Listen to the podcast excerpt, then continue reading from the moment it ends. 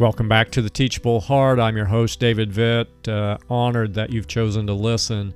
Last time, we discussed Stephen's testimony before the Sanhedrin from Acts chapter 7.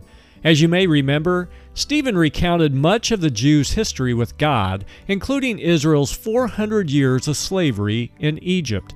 Now, obviously, I wasn't among those enslaved Israelites during that time but it's not too hard for me to imagine what might have gone through their minds. They were supposed to be God's chosen people.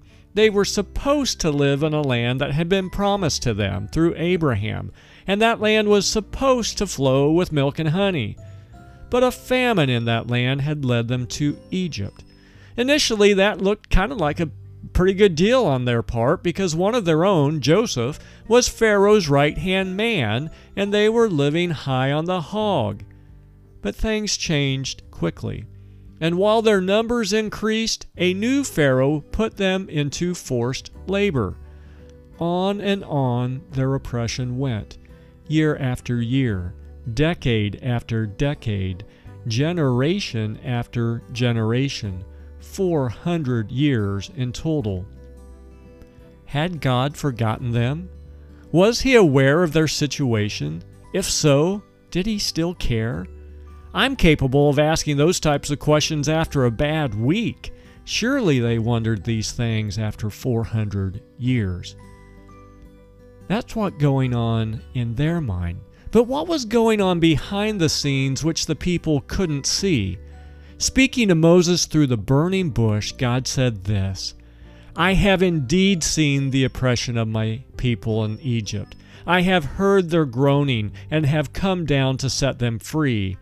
Now come, I will send you back to Egypt. End quote. That's Acts 7, verse 34.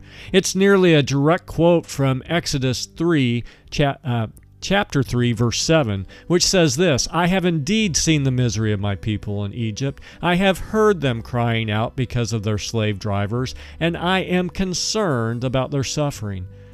My friends, God indeed saw everything his people went through. He heard their cries for help, and he was concerned enough to act. That's our God, that's his nature. Today, he continues to see our struggles. He hears our cries for help, and He's concerned for us. My friends, never doubt in the dark times what God has told you in the light. Give it a lot of thought, and until next time, keep the heart teachable.